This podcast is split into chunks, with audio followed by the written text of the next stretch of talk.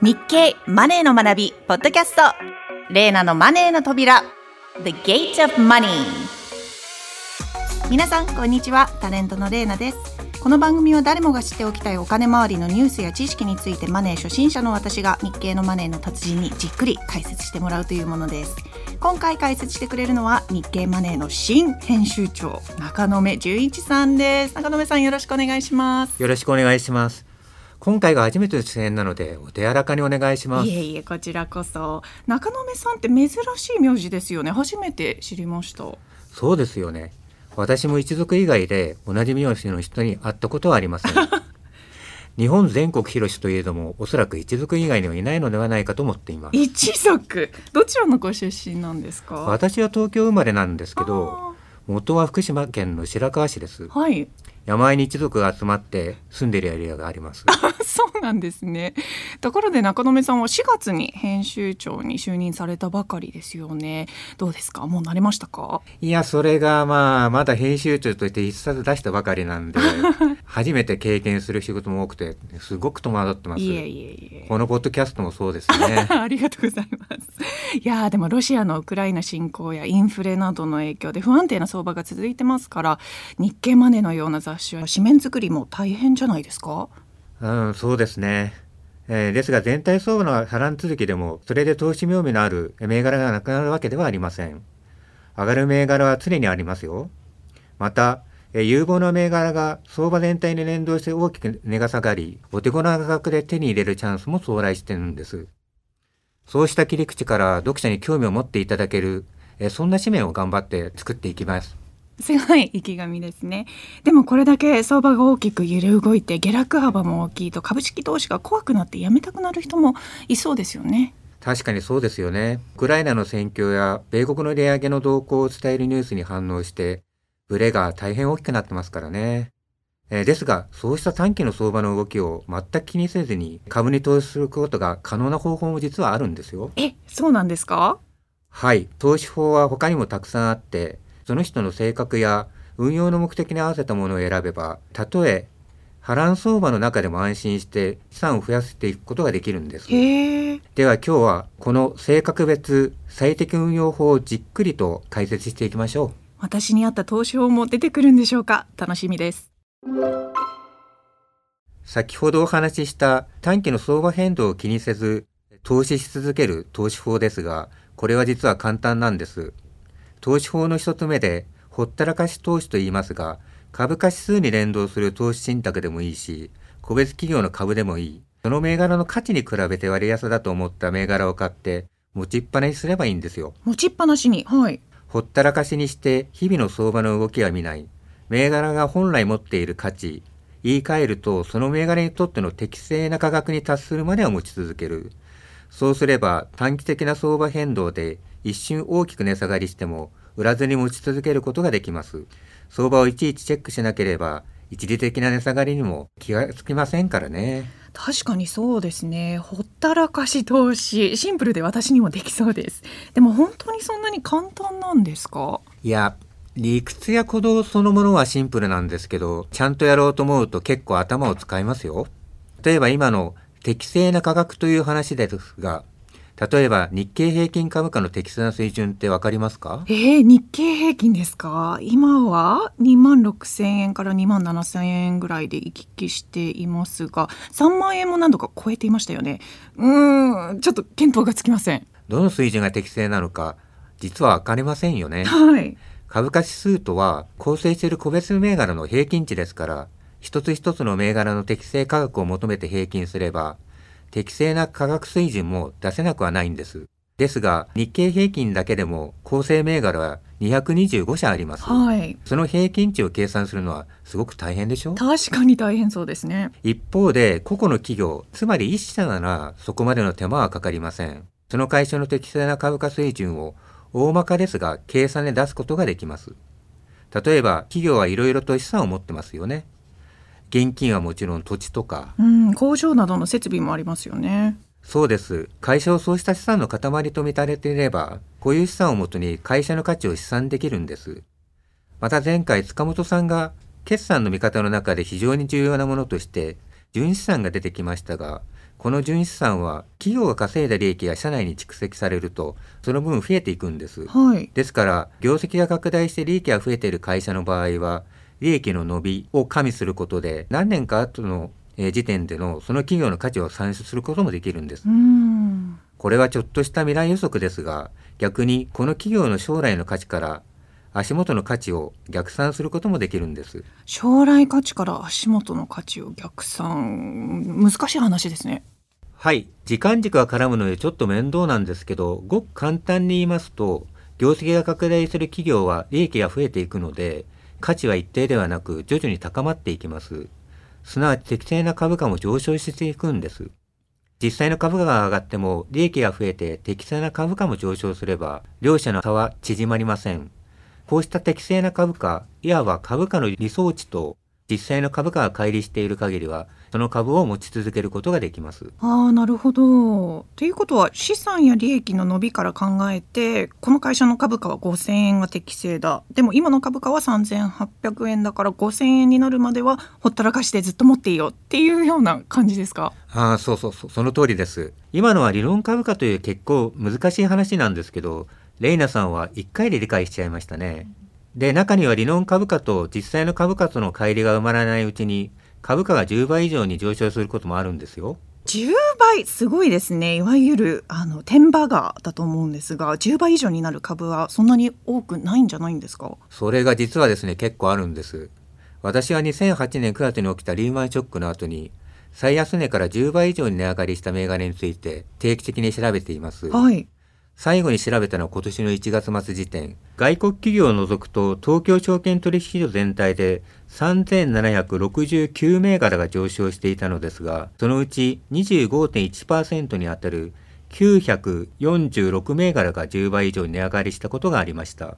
つまり東証に上場している銘柄の実に4つに1つが10倍以上に上昇した経験を持っていることになります。なんと4社に1社が天バガーすごい数字ですねこれはびっくりしましたそうでしょう。私は日経マネーで株式投資で1億円を超える資産を築いた個人投資家を取材し続けているのですが、彼らの中にも業績が拡大している成長企業の株を5年以上保有して、買い値の10倍以上で売却することに成功して資産を大きく増やした人がたくさんいるんです。だとすると成長企業の株を長期保有して10倍高を目指す。これが株式投資の王道ということですね。あの前にこの番組で学んだアメリカの著名投資家ウォーレン・バフェットさんも長期保有を、えー信条にしていましたが私も億万長者を目指してこの投資法でやってみようかなってちょっと思います。あ、ちょっと待ってください。はいはい。そうした投資法で資産を大きく増やした人が多いとは言いましたが、はいそれが唯一の道ではないんですよね。あはい他の投資法でも株式投資で1億円を超える資産を築いた人は大勢います。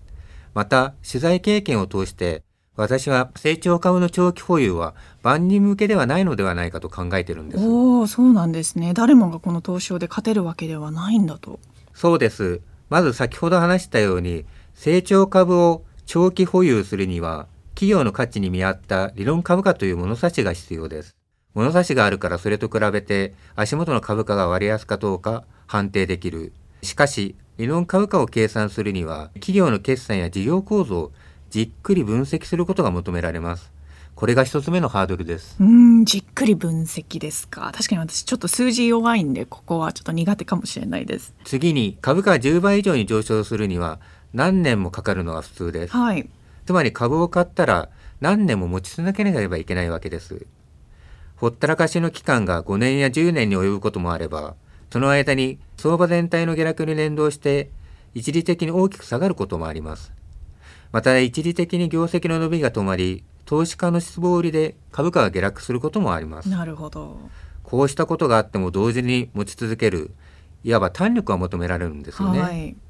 ほったらかしの間は相場を見なければいいと言いましたが、毎日相場の動向を伝えるニュースは流れていますから、それを気にしないというのは結構難しいことだと思います。確かによほど我慢強い人でないと難しそうですね。私ならニュースを見ない努力に疲れちゃいそうです。そうですね、戦国時代の武将に例えるなら、泣かぬなら殺してしまえ、ホトトギスという句を読んだと伝えられている織田信長のように短気な人や、泣かぬなら泣かせてみようホトトギスと読んだ豊臣秀吉のように、絶えず何か行動をしないと気が済まない人には向かないと思います。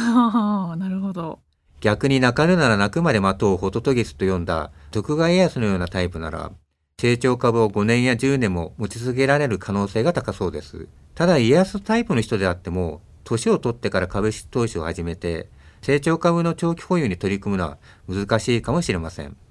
もっと短い期間で成果を上げたいという思う人も少なくないんじゃないでしょうか。そうですね。では信長タイプや秀吉タイプの人が株で資産を大きく増やすとしたらどんな方法があるんでしょうか。私多分信長タイプです。短期なんで。うんそうですね。まず思い浮かぶのはイベント投資ですね。イベント投資。この番組でも初めて出てきた言葉だと思うんですがそれはどういう投資法なんですか？相場では特定のイベントつまり出来事に合わせて株価が特有の動きを示すことがあるんですわかりやすい例を挙げると、株主優待を受け取る権利の確定です。人気の優待株は権利が確定する日の直前まで買われて上昇し、権利の確定日が過ぎると売られて値下がりする傾向があるんです。そこで人気優待株に買いが集まる前に買っておき、権利確定日の直前に売る。そうすると値上がり益を得られる確率が高くなります。他の投資家の動きをカレンダー上で予測するわけですね。はい。この投資法の利点は短い期間で売買が終わること、そして銘柄を買う時期と売る時期がある程度決まるので、売り時買い時の判断で悩まずに済むことです。人気優待株の先回り売買の場合、銘柄を仕込むのは他の投資家の買いが集まる前、権利が確定する3、4ヶ月前が目安ですね。売り時はもっと明確で、えー、権利が確定する前に売らないといけません。権利確定日が過ぎたら投資家が株を手放すので値下がりするからですか？そうです。この投資法が利用されるイベントは、優待の権利確定のほかに、TOB、公募増資など複数あります。利用するイベントに応じて、売買にも多様なパターンがあるんです。他の投資家の行動を予測して早めに仕込むあたりは、こう知的で面白そうな投資法ですね。そうですね。えー、信長タイプや秀吉タイプに適した、えー、投資法でもう一つ考えられるのはモメンタム投資です。モメンタム、勢いですね。さすがに見事な発音ですね。株価の上昇に勢いのある銘柄を買って、値上がり益を上げる投資法を指します。例えば、年初来高値、えすなわちその土地の最高値を更新した銘柄を買って、さらに値上がりしたら今度は売却して利益を確定するという方法がその一つ。はい。この投資法にも特有の難しさがあります。まずは最高値で買う点です。そこが天井だという可能性があるから、買うのに抵抗感を覚える人もいるでしょう。買ったら期待に反して下がることも実際によくあります。ですからその場合には早めに損切りをして傷が大きくなるのを防ぐ必要があります。損を出すことが結構あるということを前提にした投資法なんですね。だからダメならさっさと諦めてすぐに次に行くという思い切りの良い人に向く投資法と言えそうです。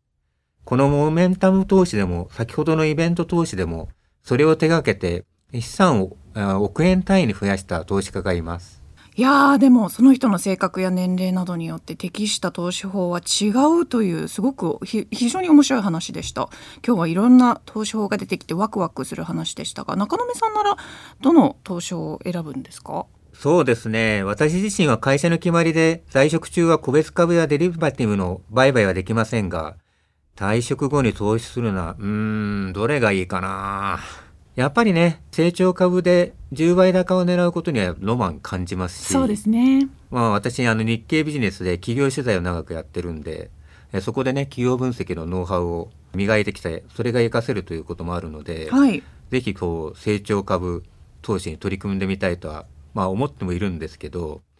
まあ一方で、まあレナさんもおっしゃってましたけど、私も短期な、えー、性格なんで、できればやっぱり一年一年ある程度ね結果を出していきたいし。わかります。そうなるべく出さずに利益を積み重ねていきたい。まあそういう気持ちの強いですよね。なのでそう考えるとあ意外にこうイベント投資の方が合ってるような気もしますし、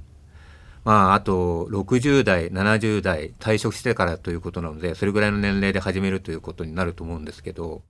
5年10年先の果実を、えその年で待つっていうのもね結構難しいと思いますね。そうですね。まあ今の時点ではまだまだ決心がつかないですね。レイナさんはどうですか？そうですね。私もどちらかというとほったらかし投資が今の自分に一番合ってるのかなって思ったりするんですがでもまあライフステージやもう経験値にもよっても変わってくると思うんですよね。なのであのリスナーの皆さんもぜひ自分に合った投資法について一度考えてみてください。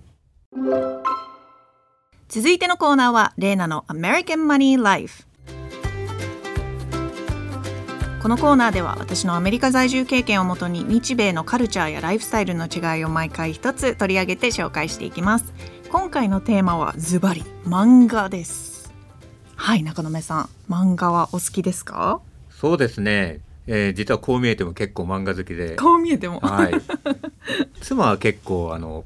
少女漫画シリーズで持ってたりするんで全巻揃ってるみたいな。中野目さん。あお奥様が？そうですね、はい。私もあの全巻持ってるやつあるんですけどああるんですね。それがこう本棚にでまあ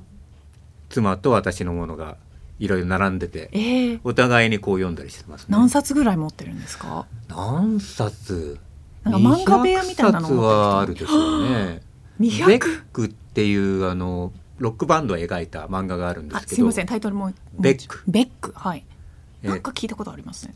佐藤健？あドラマになりました。えっと映画ですね。あ佐藤健くんが主人公はい。の演じた映画もやあってん。まあそれも妻と一緒に見に行ったんですけどはい。仲良しそれだと確か50巻近く出てるんでそれだけでもねかなりのスペース取ってますよね。なるほど。私そんなに漫画よそんなにっていうかもう全然読まないのでもういつもちょっと疑問に思ってたのがあの売らないんですか？結構キープする人多いじゃないですか。集めたりとか漫画部屋を作ったりする方が多いなっていう印象があるんですけど売っちゃった方がいいんじゃないですか？それは人によるでしょうね。妻なんかだとメゾ一国の復刻版みたいのを買って、はいそれを全巻キープしてますね。でことあるごとに読んだりしてますよね。あそうなんですね。何度も読むんですね。一回きりではなく。いろいろこう編集で疲れた時とか。なんかこう気分を上げたい時とか。そういった時にあその時はこの漫画だなみたいな感じでへえ面読むことありますよね。白いいやなんでしょうこれってもしかしたら日米の違いかもしれないんですけどやっぱ漫画イコール、まあ、子供のためのものっていうのがやっぱりアメリカではすごく強いあのマインドセットで最近ようやくその漫画とかアニメって言ってこう日本のものがインポートされてきてますがもともとはやっぱりコミックって、まあ、子供向けのものだよねっていう認識の方が強いので大人でコミックを読んでる人って結構少ないんですよね。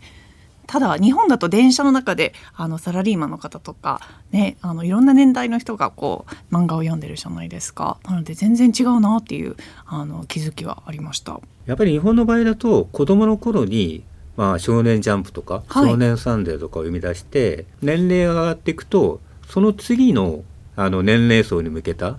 えそういうこう週刊誌とか月刊誌あるんですよね。うんうんだから同じこう高橋留美子だと、まあ、まあ日本の漫画家で、まあ、超有名で人気のある人ですけど小学生の時に「うるせえやつら」を読んでそしたら今度「メゾ一国」っていうのがビッグコミックスピリッツでやってたのかな。はい大学生と未亡人がこうつかず離れずみたいな感じの恋愛ドラマになってるんですけど ちょっと中学生とかが見るとドキッとする、